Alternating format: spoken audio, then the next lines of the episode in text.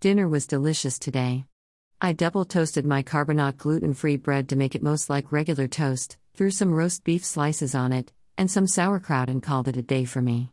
For my mom, I added the Thousand Island signature dressing for the Reuben.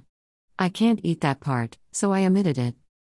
To be fair, I'm not really absolutely certain I can eat the Carbonaut gluten free bread, either, but I'm trying anyway. Life without carbohydrates basically sucks. I mean, besides the incidental carbohydrates in my veggies.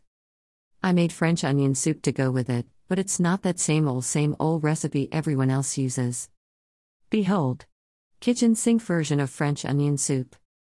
Ingredients 5 onions, thinly sliced. 10 tablespoons avocado oil.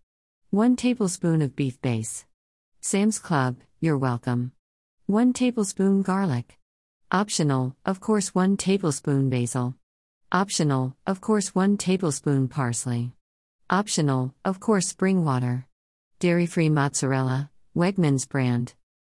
Method Clean and slice all your onions thinly. Heat oil in the bottom of a heavy soup pot on 6 to 7. Throw onions in and stir vigorously to keep them from burning.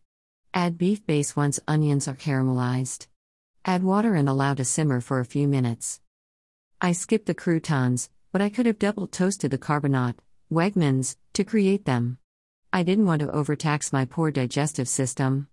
I might have anyway, but I am resolving to work out tonight instead of stressing about it. You could say I'm inspired by the Superman stocking shelves at Sam's. I didn't expect to see him today, let alone in more clothes than before. I didn't recognize him at first, either, because I didn't exactly make eye contact with him before. I think the only thing he's missing is a big smile. Smiles are so sexy, you know? Everyone should be doing it. Smiling. Get your brain out the gutter, rapist. My one question to Superman is this What? Is the airspeed velocity of an unladen swallow? European. And now for something completely different.